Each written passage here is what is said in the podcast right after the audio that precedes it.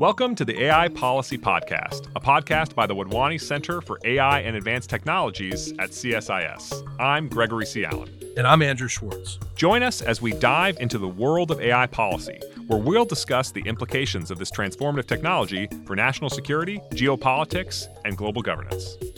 In this special episode of the AI Policy Podcast, you'll hear a roundtable discussion I had with Senator Michael Bennet, Democrat of Colorado, and Senator Todd Young, Republican of Indiana. The topic was global technology competition in the age of AI. Check out our website at csis.org to watch the full event video.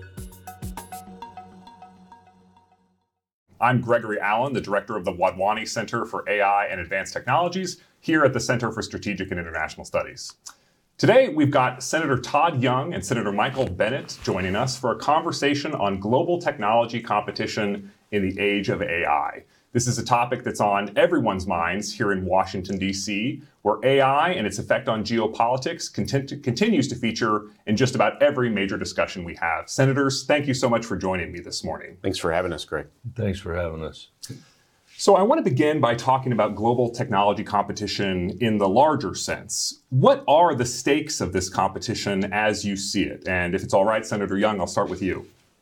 Uh, certainly. Uh, the stakes are, uh, they're uh, first uh, enormous, and uh, our very values and way of life are at stake. I, I know that that seems perhaps overwrought to some, but as you look throughout history, differential rates of growth between different uh, countries uh, uh, or regions and differential rates of technological development, which of course is related to their rates of, of growth, have, have led to different uh, levels of, of military power and military success in their campaigns. So our ability to defend our way of life is at stake here, but it's not just that. It's also our material welfare.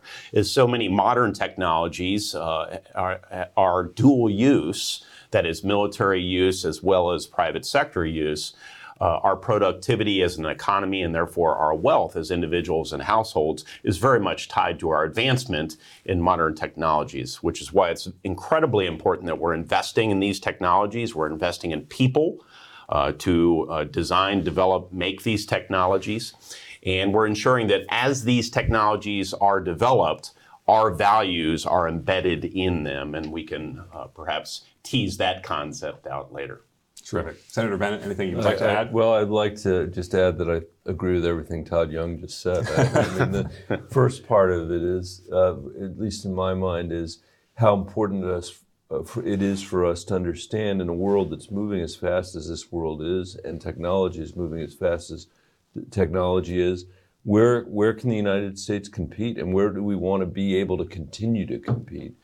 The place where I realized this was a real problem was sitting on the intelligence committee, and there was just one day that you know arrived when the committee realized that China was exporting, Beijing was exporting telecommunications technology all over the world in the form of Huawei's hardware.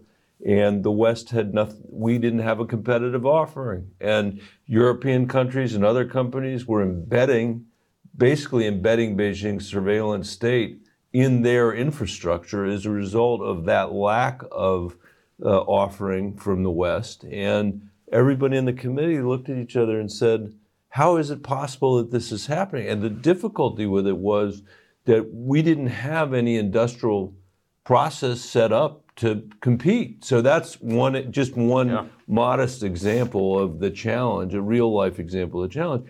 And then to just finish, I couldn't agree more. We, this is an issue of values. You know, it's an issue of what kind of world we want to live in. Beijing, there was a time in these, in panels like this, uh, on think tanks in Washington, D.C., when American politicians were saying, hey man, this is going to be great. When the internet hits China, they'll democratize. You know, they will they, they, they will change the way they approach the world as a result of technology. The opposite has been true. They have used this technology, the internet and, and other technology, to concretize their surveillance state, not just in China, but around the world. They've exported that surveillance state around the world. That's what they were trying to do with the Huawei technology I mentioned in Europe we need to make sure that as we develop these new technologies, where Todd Young has been such a leader on AI, for example, that we're doing it in ways that are actually compatible and consistent with our values, and that we're offering humanity something that looks a lot different than what Xi Jinping is offering them with this technology. So I think there's a, a the, the, the essential nature of I think humanity is at stake here. Senator Bennet, you very persuasively talked about this moment, you know, the wake up call that you had that we were in the midst of this technology mm-hmm. competition with China. And you know, during the Cold War, the United States had an overarching strategy vis-a-vis the Soviet Union in containment. And this was a strategy that was pursued uh, across multiple presidential administrations, across multiple decades, mostly consistently. And I'm curious, you know, do you already have a sense of what the high-level strategy should be for the United States in this technology competition with China? You know, well, let me say one. I don't think it's probably containment, but you know, we've sort of we're in a different world that Kennan was in. But I do, do think something you just said is so important. I want to underscore it, and that is that during the Cold War, every president knew what their job was vis-a-vis the Soviet Union. They knew what their job was with respect to the transatlantic alliance. You know, and it wasn't that we didn't have different opinions or the different parties didn't see it differently but each president knew what their job was going to be. That we we're facing exactly that same thing in in the in in the world today. Certainly with respect to Beijing, and certainly with respect to the technology competition that we're in. And as Todd mentioned, a lot of this stuff is dual use. So I'm not saying we should be containing China. I don't think they can. They're too integrated in the global economy, and and that would create too much hardship across the world. But when I think again about my spot on the Intelligence Committee and seeing how China has built a space capability over the last 10 or 15 years that's based on stealing our technology, it does sort of raise the question how would we have approached this differently in an era of containment? And I think we would have we would have focused heavily on the kind of R&D that Todd talked about a minute ago on the one hand and on the other hand, we would have made sure that we had the sort of export controls in place. We weren't blithely sending, or not even asking the question about what we were sending to Beijing for them to be able to build that space capability. So I think we're going to be in, a, in an integrated economy with China for the rest of our lives. But I think we have to do a much better job over the next 50 years of developing our own technolo- technological leadership and doing what we can to make sure that we can slow down their pace or at least that they're not stealing our IP at every drop of the hat, which is what they have been doing over the last decades. Yeah. So, Senator Young, you know, if, if containment is perhaps not the right strategy for right. this era that we're in, what is the right strategy?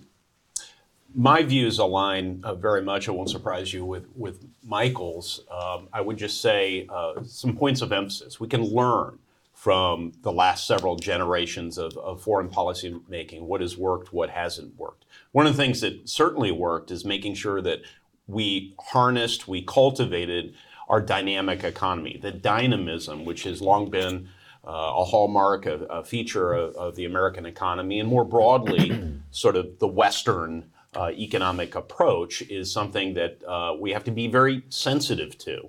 That means having forgiving tax rates, uh, in, inviting regulatory atmospheres, and making critical investments in our people uh, so that they can uh, be productive citizens and, and add to our national power uh, by extension. Another piece of this is relatedly allies and partners. We learned during the Cold War, during the period of containment, just how important it was to have allies and partners, how to dig your well before you are, are thirsty, geopolitically speaking, and, and uh, nurture those relationships. If we can do that within the context of a democratic capitalist system, we're inviting more people into that system uh, if they want to participate. Uh, and and uh, we're, we're not only uh, adding to the wealth of, of uh, the counterparties in different countries, uh, but we're also you know, building that connective tissue for uh, for securing that system through military power if necessary.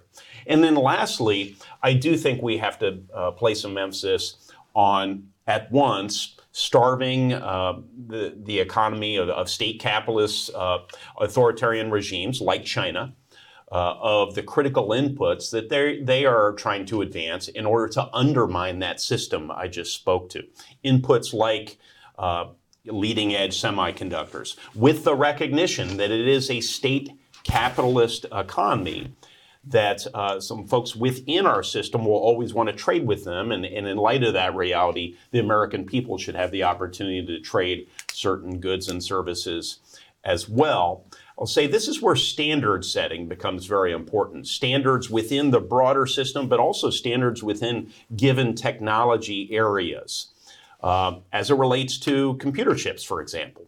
If we can come up with standards uh, for development that require the Chinese, for example, to uh, abide by those standards, if they want to trade into this massive non Chinese economy, they're going to have to abide by our standards as it relates to things like think of artificial intelligence, privacy, bias, consumer protection, and, and, and so forth. So uh, that is that's one reason why uh, it is so important that uh, as Congress talks about artificial intelligence and, and so many other platform technologies like synthetic biology, uh, that we get this right. So there's a bottomless list of issues that need to be addressed as part of technology competition. But one of the reasons why we were so excited to have the two of you here is that you've co sponsored a piece of legislation, the Global Technology Leadership Act uh, that is intended to address parts of these issues, not the whole issue, which, as I said, is, is bottomless. But um, I wanted to ask what's your motivations for this legislation? What is the problem that it's trying to solve? And Senator Bennet, if I could start yeah, with you. well, the motivation came out of that experience that I had on the Intel committee on, on, on 5G, you know, mm-hmm. and realizing that we had no we had maybe one part of government had some sense that they were doing what they were doing with telecom, but another didn't. We had no idea what the private sector's view of any of this was. And, and it occurred to me that we should put together some sort of institutional framework to be able to basically do an annual net technology assessment where we could look and say, okay, where are the U.S.'s strengths and where are our adversaries' strengths? Uh, where are the U.S.'s weaknesses? Where our adversaries' weaknesses, and consider how to approach that in a strategic way. And as I said earlier, from administration to administration, so that it didn't matter whether there was a Republican or a Democratic president, but that the DNA for dealing with this was was built into the structure of our government. And I think that, as you said, uh, this the notion that this is a bottomless pit is a rea- reality because you got to make decisions about what really matters and what doesn't. You got to make decisions about what mattered yesterday and what doesn't really matter today. And I think Congress is institutionally really poorly situated to do that kind of analysis. You know, it's charitable. yeah, to, to be charitable about it. And I think that you better to have a group of people that are that are assigned the task of reporting to the administration and to the Congress and who are set up in an institutional way to be able to deal with the rapid changes that are happening in technology so that we're not studying stuff that's obsolete or doesn't matter anymore. And so, and it matters not just where we are, it obviously matters where we are in competition with Beijing when it comes to things like AI, when it comes to things like quantum, when it comes to things like telecom. Um, so that was that was the idea for the for the office. I'm very very glad that uh, Senator Young has been willing to be my my uh, co-sponsor of this bill, and I think between the two of us, we're going to find a way to get it passed. Every day that goes by, you feel the pressure building and building to try to have something institutionalized here, so that we we we know that we're actually not falling behind. And Senator Young, so the, the legislation would create an office of global competition analysis to, yes. as Senator Bennet said, produce this technology net assessment every year or, or something equivalent to that. And I just want to ask you, you know, what are the sort of problems with the information and analysis available to policymakers and policy implementers that this office and its work is going to help solve? Yeah, well, thank you. And, and Michael has shown tremendous leadership in this area, conceiving of this uh, vision, consulting with stakeholders, uh, bringing me in. Uh, thank that, you. That was easy uh, to um, do. and and so I'll try and do my part. But um, no, listen. One of the things uh, that, as as I began uh, speaking with Michael about this, that I learned early on is that for some period of time, uh, members of Congress and other stakeholders who interact with our government or within government have been trying to give clarity on our disposition as it relates to other countries when it comes to particular tech areas. Uh, where are we weak? Where are we strong? What are the particular weaknesses and, and, strengths? Where are investments needed? Where are our vulnerabilities and, and, and so forth? And uh, increasingly, which is one of the reasons for this uh, forum, we're finding this is a major area of policy making. But there wasn't a particular go-to area within government uh, to get to aggregate this information and to put it in a consumable fashion uh, for members of Congress and others. So some had uh, proposed creating a new intelligence department within the Department of Commerce. Something I'm open to, but it, it does seem as though we have a constellation of, of, different intel agencies. It seems to me this is a more modest approach and uh, therefore more likely to ultimately uh, see its way to uh, passage, but uh, exactly what's needed, which is an assessment of all the things I, I just indicated and uh, in an ongoing basis as opposed to uh, something like the House China Committee, which has been a very visible and I think constructive bipartisan committee over the last year plus. However, um, it's temporary. It's mm. temporary, uh, and therefore its charge is is limited, and and uh, no doubt uh, it will be. Uh, uh, it, there will be consideration of closing it down at, at, at some point. So I think it's it's quite clear to me that we're going to need, at least for the next ge- generation, perhaps in perpetuity, uh, analysis along the lines of, of the Office of Global Tech Analysis. Terrific. Now, this office uh, that you're proposing to create would exist within the executive branch, but obviously Congress has plenty of role yeah. uh, to have in this. And so I'm curious, you know, not just looking forward, but also what has happened over the past several years. You know, what does effective congressional action look like? in this technology competition? Are there success stories that you would point to? And Senator Young, if we could continue with you. Uh, yes, uh, I, I, think you look back to the Cold War, the early days of the Cold War.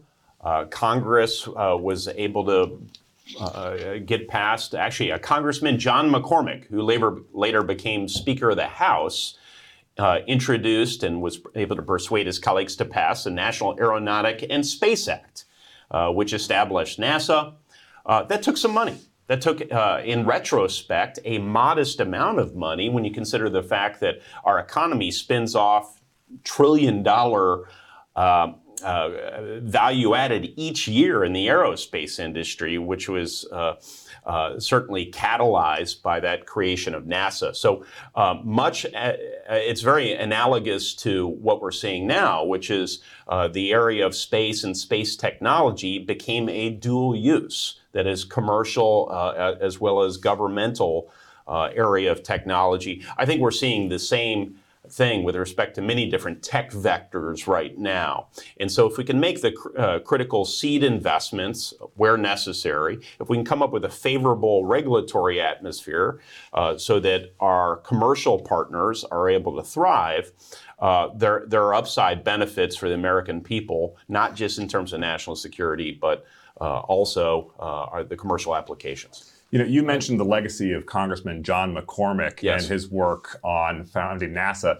That event, of course, was in the aftermath of the Soviet Union's launch of Sputnik. Yes. Uh, it was that same time period when we created what would ultimately become the Defense Advanced Research Projects Agency, DARPA, a legendary technology institution. My favorite piece of legislation that came out of that sort of post Sputnik whirlwind uh, was the National Security Education Act, where we literally, as a matter of national security, uh, radically overhauled the high school curriculums on science and engineering. Uh, and dramatically improved the education and our output of those types of people. And additionally, we increased the number of graduates in scientific and engineering field because we recognized Sputnik told us we're in the midst of a major science and technological competition, and we have to be willing to make the investments in education uh, in order to win. Senator, I know that you have a background in education, and I'd love to get your perspective it's on so, this. It's such a, I mean, there's so much to talk about here. When I became the superintendent of the Denver Public Schools, one of the things I noticed was how terrible our, our, our how poorly our students were doing in mathematics. That You know, wasn't during that era. Huh? Uh, just to It clarify. well, no, although during Right, that yeah. Look, I that was old. smiling when you were talking about NASA because during that era, I can remember everybody. You know, people if people ask the question, "What do we get out of government?" You know, back then. As a kid, you could have said "tang." You know, we got that out of government, right. and it wasn't mocking. Like that was a good thing, and we had got it because as a Astronaut ice cream. of this exactly the, out of the space program and, and american people knew that that was just those were little examples of other things that we were getting when i became the superintendent in denver i real i looked at the remediation rates for our kids in mathematics and they were staggeringly high. You know even kids that were graduating going on to college needed remediation in math. And i started to look well why is what's caused this? And the answer was that for our high school requirements, we were only requiring kids to take two years of math, ninth grade and 10th grade, unless they passed the algebra exam in the eighth grade, in which case we said your reward for being the best mathematician in our in your class is you only have to take one year of math. So we were sending a signal to our strongest mathematicians, we don't need you to be in a place where you can compete you know, today to get out of the Denver public schools, you need four years of math. And if you take that early year, earlier, if you pass that algebra exam, you get higher level math before you leave. We are in as much of a competition as we were in those days when we made the kind of commitment that we made, the, tr- the, the national commitment we made to raising academic standards in this country. We are in that place again today. The, the difficulty for us is we live in a democracy, you know, and we are competing with countries around the world that are organized very differently than we are. I would never give up our democracy. I'm a huge believer in the innovation that Todd talked about in our economy, and a huge believer in the rule of law, a huge believer in our commitment to fight corruption, all of those kinds of things that our, our, our adversaries around the world don't have. And, but I do want us to be able to uh, compete effectively with their state sponsored capitalism, their form of that.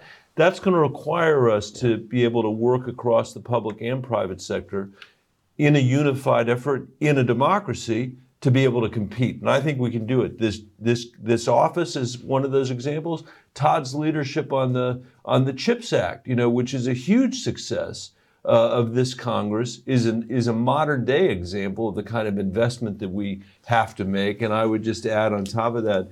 Um, our the investment Congress recently made in making sure we have broadband built out Yeah. to this entire country is not only going to be able to mean the country will compete, parts of the country that have historically left, been left behind, especially rural parts of this country where there's a lot of brain power, but people need to be connected to the internet to be able to compete, are now going to be able to compete as a result of that. So, if I could just build on that, I, th- I think we need to use this generational, perhaps multi generational competition of values between the United States and, and the Chinese uh, Communist Party to become a better version of ourselves and to give the American people a stake in this. That is what I see as the end game of this effort uh, from members of Congress. So, we, if we can focus on that lodestar, A, how do we win? How do we win economically and by extension militarily and technologically? Uh, but B, how do we give every American an opportunity, opportunity to meaningfully participate in this hyper dynamic, technology oriented economy and the China competition?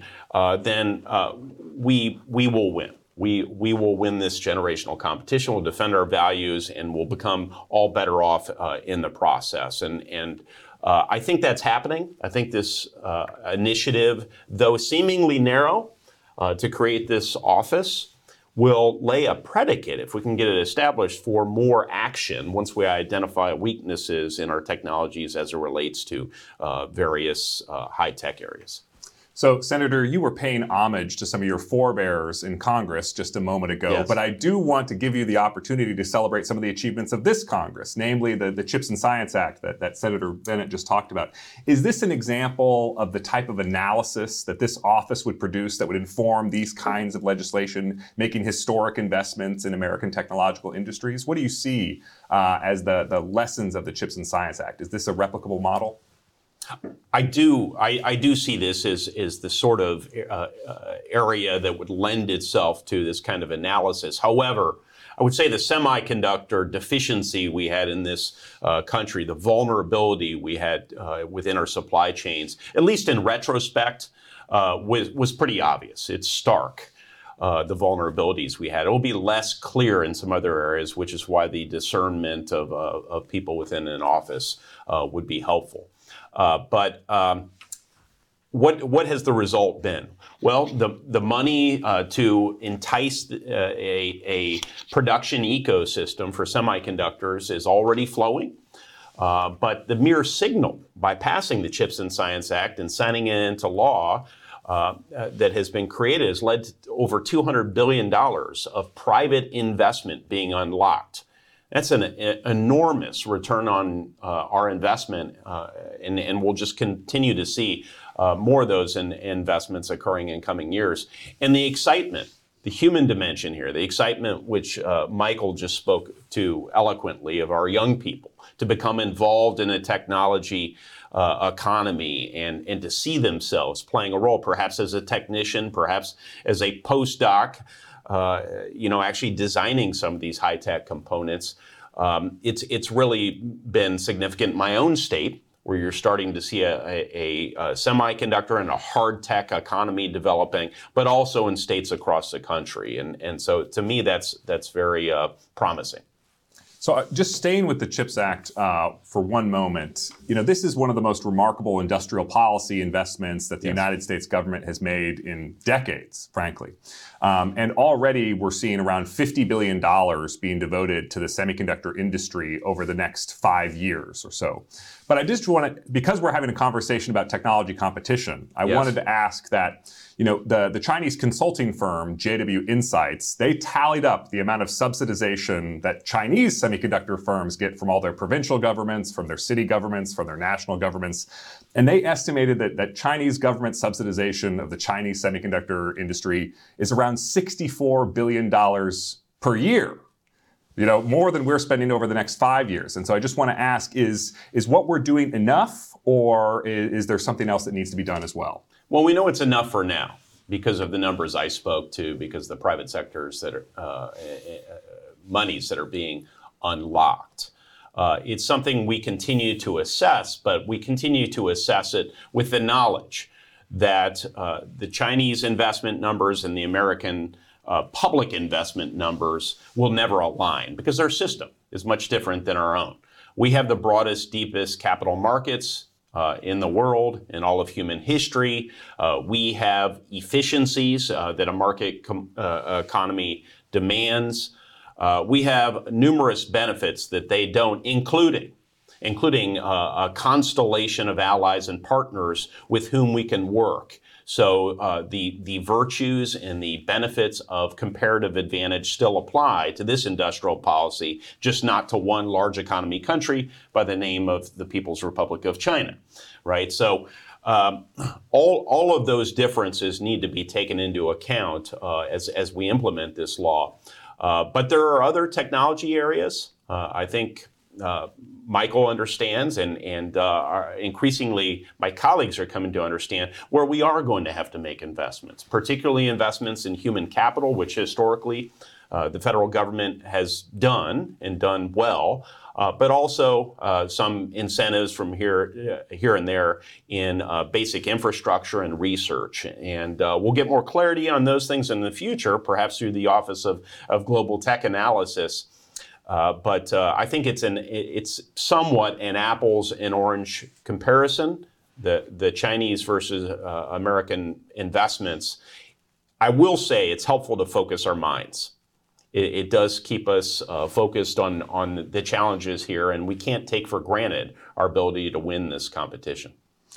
Keeping with the topic uh, of semiconductors for a moment, you know the CHIPS Act is obviously the most important offensive maneuver that we've taken here, promoting U.S. and strengthening U.S. industry. There's also some defensive measures that we've taken to, to address China's semiconductor sector and its, its relevance to their AI sector. So in October of last year, the Biden administration released a new set of export control regulations that were in some ways a reversal of 25 years of trade and technology policy towards China, uh, actively restricting China's access to advanced AI chips uh, the semiconductors that'll power advanced AI models, and also restricting China's chip making equipment purchases from the United States. So I wanted to ask do you support this policy? Is this uh, a policy that's sort of indicative of, of, what you're thinking about when you think about technology I, competition? I, I, definitely support that policy, I, and I think that it's really more like 50 years of, of policy that we're now beginning to unravel because there was here,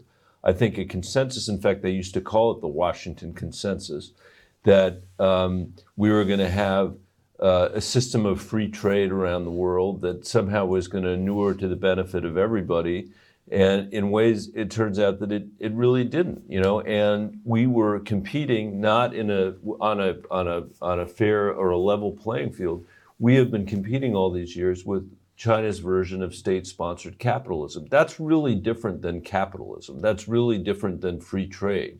And uh, the United States, I would say, in some sense, surrendered in that in that in that version of state-sponsored capitalism. We did not compete effectively, and the kind of export your controls you're talking about, I think, are are part of an effort for us to say, okay, we need to compete effectively. We need to have uh, a level playing field. We don't need better than a level playing field. I think it's okay that they're spending more money in some sense than we are in certain kind of sectors because we're going to beat them so badly in terms of innovation. We're going to beat them so badly in terms of our techno- technological le- leadership. If we just organize our thoughts in ways that make sense, where we're making the investments here, where we're being thoughtful about the kind of export controls that that that you're talking about, where we're making sure the technology is being developed in ways that are consistent with our values and our freedoms and our commitment to uh, to democracy, and where we are, and Todd mentioned this earlier, where we are making sure that we are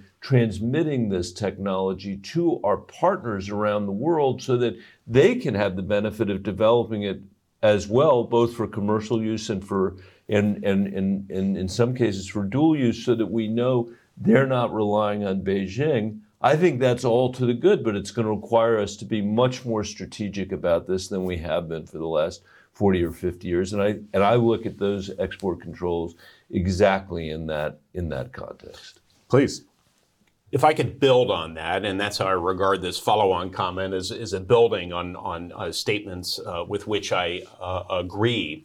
But I do want to um, sort of underscore that our, our belief in trade, in international trade, in the virtues and benefits to the American people of comparative advantage should not change in general.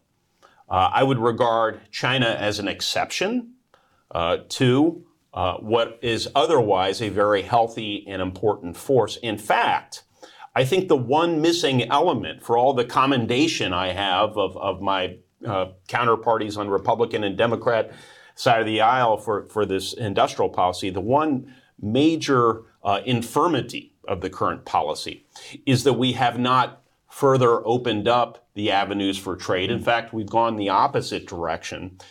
And therefore, we're not harnessing, fully uh, maximizing the benefits of comparative advantage with Japan, with the European Union, uh, with countless innovative uh, economies uh, uh, around the world. So we, we can do both.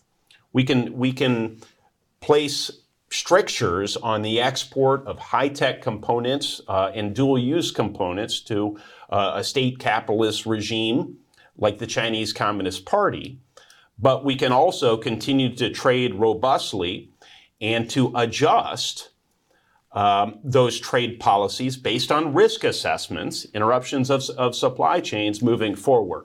So that's a nuance that is sometimes lost in the reporting. And I think the analysis of what needs to happen move forward. It may or may not be an area of disagreement, but I will say, as it relates to the politics, trade is not easy on the left or the right these days. So I want to yeah. continue to make an argument for trade. It's a, and I'll and it's not yeah. an area of disagreement with me. I, I agree. So let me add a grace note of my own, which is that I think in our hemisphere there is an enormous opportunity for us in in our relation trading relationships with Canada, with hmm. Mexico, Near with shore. Latin America generally, exactly to be able to say, look, we're 330 million people. How are we going to compete effectively in this landscape that we're talking about? Integrating ourselves much in a much more compelling way in our hemisphere along the kind of trade principles that Todd was talking about. I think gives me i mean I, I just think that's a place with enormous potential for us and we've talked about that here at the center for strategic and international studies before.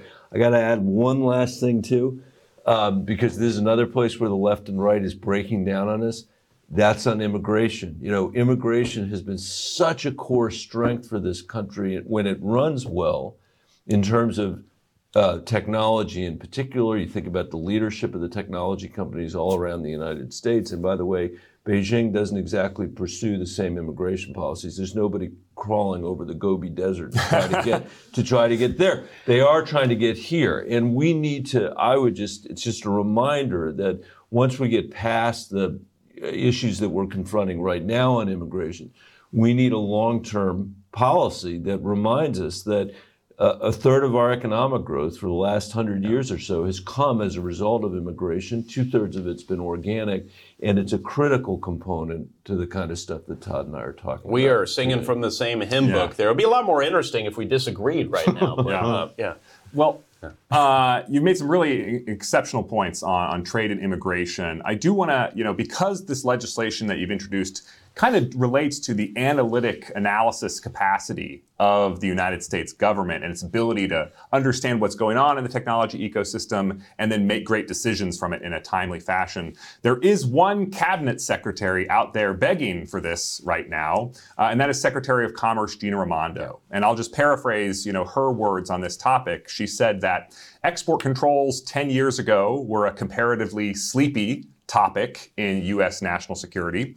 And then with the moves taken by the Trump administration, with Russia's invasion of Ukraine, uh, with the Biden administration export controls on China's semiconductor sector, suddenly export controls are one of the hottest topics in U.S. national security, and especially technology competition. And she's pointing out that her budget for analysis and enforcement uh, is flat or perhaps even declining in inflation adjusted terms. And so I just wanted to ask, you know, if I could get your reaction to Secretary Raimondo's uh, comments. Well, I think she's living in the 21st century, and and th- that's where they're doing the work. I'd say that this is one of the reasons why I think Todd's idea and my idea is a good one because they could it could help us think about things like, you know, when budgets need to be uh, increased uh, to do certain things to be able to make us more competitive globally in terms of technology. So I don't want to. I'm sure if Gina's asking for it, she probably has a good reason to be asking for it, and I'll look at it. I think much more, more broadly, this is exactly the reason why we need some people in in the federal government that are devoted to these questions and can provide answers to the the, the, the Commerce Committee or to the Intelligence Committee or to an administration that says, if you really want to solve this problem, you could make some investments uh, in the following ways that could really help us get it done. And Senator Young, do you have a perspective on uh, Secretary Raimondo's, you know, request for more resources to make a more muscular export control posture? I do. Uh, in, in fact, uh, Chairman Michael McCaul, the Foreign Affairs uh, Committee in the House, has put together a report on this very matter, and they recommend uh, investing in her capabilities, but also identifying some efficiencies so that we don't have to spend an additional dollar of, of taxpayer money on, on things that aren't needed. Um, we, we cannot fall victim to uh, this vis- visceral, uh, small L libertarian impulse not to ever invest in in uh, government, especially critical functions like this one. But at the same time, we have to husband the resources of our constituents wisely, and and and uh, so I think. Uh, Chairman McCaul's report will will guide us uh, in that direction, and uh, uh, I agree with Michael, however, that we could get more clarity on these matters on an ongoing basis, and not have to wait for a crisis, w- which is what this could, might be characterized as within the Department of Commerce. If instead we had some early warning through uh, a a dedicated office to analyze such things. So, obviously, the export controls that we've been talking about are targeting China's artificial intelligence sector. One of the most important initiatives in Congress right now on artificial intelligence is the bipartisan Group of Four, of which you are a member, uh, with the AI Insight Forums working towards comprehensive AI legislation. I wonder if you could just give us an update on where you are in these efforts, Senator Young. Well, it's always dangerous to have expectations heightened in this town and uh, in this political atmosphere. But I think we have made a valuable contribution to uh, Congress's understanding of what artificial intelligence is. Uh, and uh, both the opportunities and the challenges that it will present to our national security, to our civil rights, and all kinds of other things. But the upside potential is uh, uh, amazing we, uh, the, the group of four, as, as you have styled it, had, have invited in members of the Senate as well as their staff for a number of months, and we took notes, extensive notes. We are in the process, the four of us in our in our offices, of of uh, distilling those notes in readable fashion, identifying common interests and uh, areas where we might legislate, but ultimately uh, it's our intention, and uh, Senator Schumer has has been uh, very clear about this, to charge the committees of jurisdiction with legislating, making the Senate work. And so uh, we on the Republican side intend to hold him to his word, and I expect him fully to keep it, as he did during the CHIPS and Science Act debate. And uh, in short order, I think you'll see some committees of jurisdiction holding hearings, markups, and trying to pass and send to the floor bills related to making sure we strike the right balance between regulating the risks on one hand, but enabling the innovation on the other.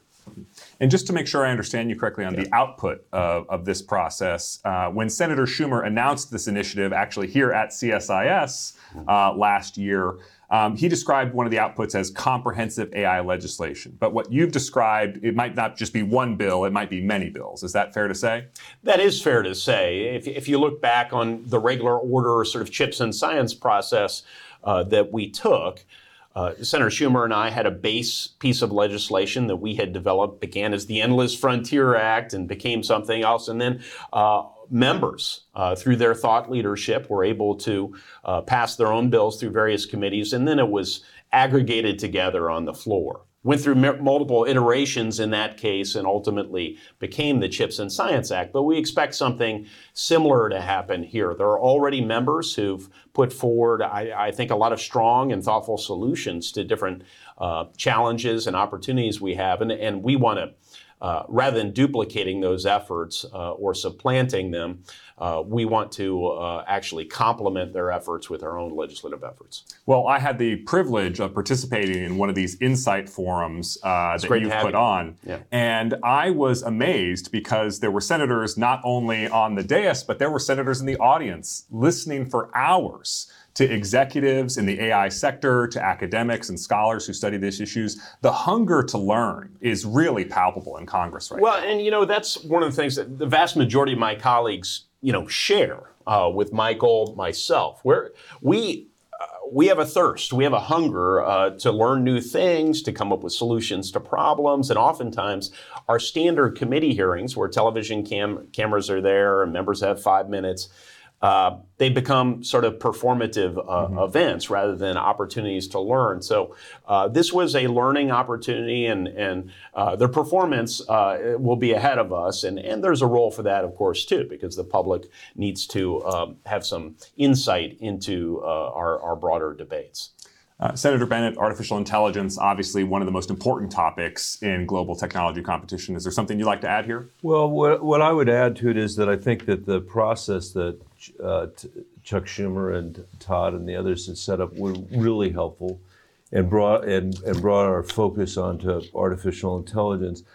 My view of this situation, uh, partly coming as a school superintendent again and seeing the tr- um, profound mental health effects that have resulted from, uh, in part, uh, our complete lack of regulation of social media companies has raised in my mind the question of what is our role in Washington to put the American people in a negotiation with some of the biggest tech companies in this world. And I don't want to just have AI, I don't want our focus on AI to mean that we're going to lose, not pay attention to those questions that we haven't addressed. You know, and this is not. This may be a place where we disagree, but I'm just going to say it. I believe these guys are strip mining our privacy. I believe they're strip mining our data. They've created huge mental health challenges for for our kids, and now AI is going to be on top of all of that. And um, I think it's very important for us to find a way to put the American people in negotiation with these folks. So I hope one of the things that comes out of these debates